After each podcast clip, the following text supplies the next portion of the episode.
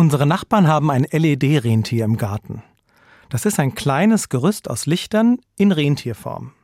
Am 1. Dezember taucht es wie aus dem Nichts auf. Dann blinkt es fröhlich vor sich hin bis zum Jahresende. Die Nachbarschaft ist geteilter Meinung. Die einen finden es geschmacklos, die anderen festlich und schön.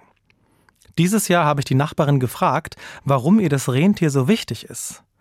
Das ist für mich ein Stück zu Hause, sagt sie. Sie stammt aus Amerika. Hier in Deutschland vermisst sie die üppigen Dekorationen. Die paar Sterne und Kugeln, lacht sie. Das ist doch keine Freude im Advent.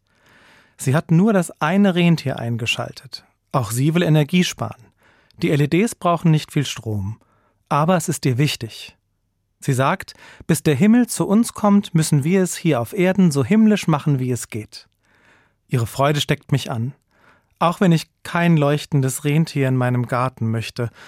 Ich suche ein paar zusätzliche Dekorationen heraus und hänge sie ins Fenster noch ein Stern, noch eine Kugel.